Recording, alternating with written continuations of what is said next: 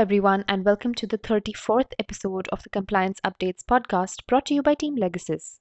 Through this weekly series, we endeavor to bring to you legal, regulatory, and compliance updates and alerts that you may have missed during the week. Let us now take a look at some of the key developments of the past week. In our first segment, we'll take a look at some of the market related updates. Custodian banks both local and overseas, have reached out to SEBI seeking a delay in implementing new rules until April next year in one last ditch effort to resolve the trade plus one day or T plus one transition issue. Custodians, including Citibank, Deutsche Bank, HSBC, ICICI Bank, and Kotak Mahindra Bank, have reached out to SEBI to postpone the transition from T plus 2 to T plus 1 settlement cycle, said the people with direct knowledge of the matter. Custodian banks handle funds and securities on behalf of foreign portfolio investors. SEBI has constituted a four member high powered advisory committee on settlement orders and compounding of offences. The committee will be chaired by Vijay C. Daga, the retired judge of High Court of Bombay, according to an update with SEBI. Under the settlement mechanism, an alleged wrongdoer can settle a pending case with the regulator without admission or denial of guilt by paying a settlement fee. The settlement mechanism is a tool for ensuring speedy and efficient resolution of disputes. In September, SEBI had proposed to overhaul the rule governing consent settlements to make the system more effective. On 14 October 2021, SEBI decided to introduce an online mechanism for obtaining scores credentials for all companies intending to list their securities on stock exchanges. This has been done as part of SEBI's Green Initiative and to streamline the redressal of investor grievances against companies before listing, according to SEBI. Therefore, such companies are no longer required to submit a physical copy of the form or send an email to SEBI as was provided in a circular issued in December 2014. We now move on to our next segment to take a look at some of the banking related updates. RBI may internally be exploring shedding its traditional approach to foreign and exchange reserve management amidst falling global yields, adding to the fiscal costs of managing the reserves. A research paper by RBI economists suggests that the central bank should be more active in its forex asset management, including looking beyond SDR currencies and active management of its gold reserves. India is on the cusp of a fundamental shift toward capital account convertibility by increasing integration of offshore and onshore markets and allowing non residents freer access to debt markets, according to the Deputy Governor of RBI. According to him, there is a need to review the limits under the liberalized remittance scheme known as LRS that allows Indians to send up to $250,000 abroad annually, keeping in mind the needs of higher education and startups.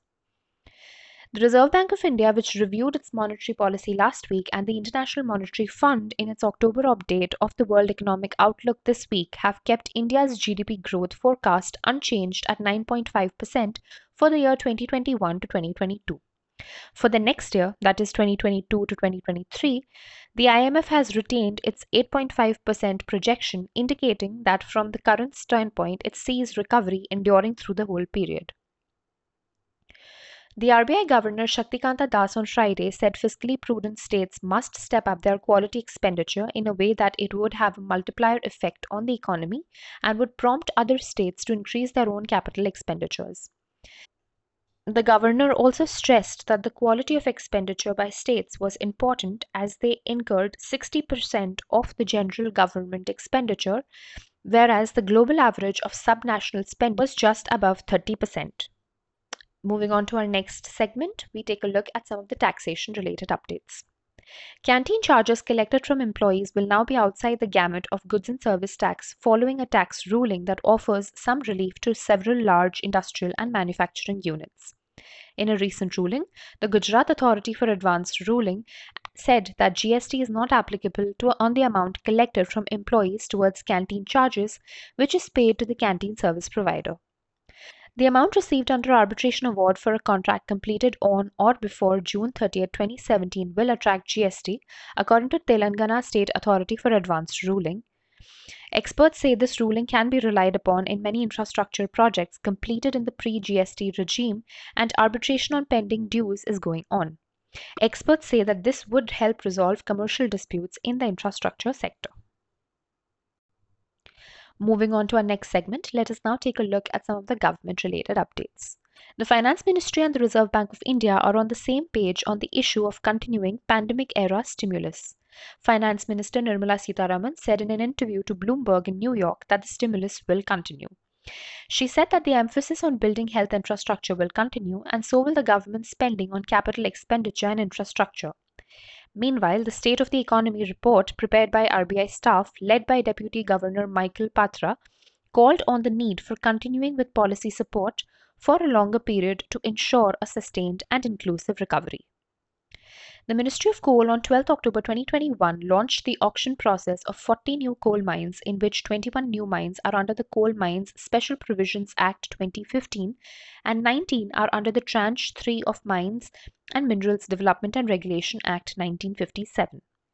In an official statement, the ministry stated that the step has been taken following the successful auction of 28 coal mines in the first two tranches and that there shall be a total of 88 coal mines on offer at present. The total geological resources of about 55 billion tons of coal are on offer from these 88 mines, of which 57 are fully explored mines and 31 are partially explored. The government is also looking at rolling out a five year strategic perspective plan to make India a significant tech player, according to the Minister of State for Electronics and IT. The minister added that the Ministry of Electronics and IT will partner with the private sector in areas not just limited to soliciting business for them, but for future technology developments like quantum computing, artificial intelligence, cybersecurity, and semiconductors, according to an official statement released by the ministry. In view of the increasing vaccination coverage across the globe and the changing nature of the pandemic, the existing guidelines for international arrivals in India have been reviewed, according to the Ministry of Health and Family Welfare. The international scheduled commercial flights to India was suspended till October 31st owing to coronavirus disease pandemic. However, the Directorate General of Civil Aviation allowed international cargo flights and those approved by the regulator on selected routes to operate. With that, we now move on to our last and final segment wherein we take a look at some of the important judgments passed during the week.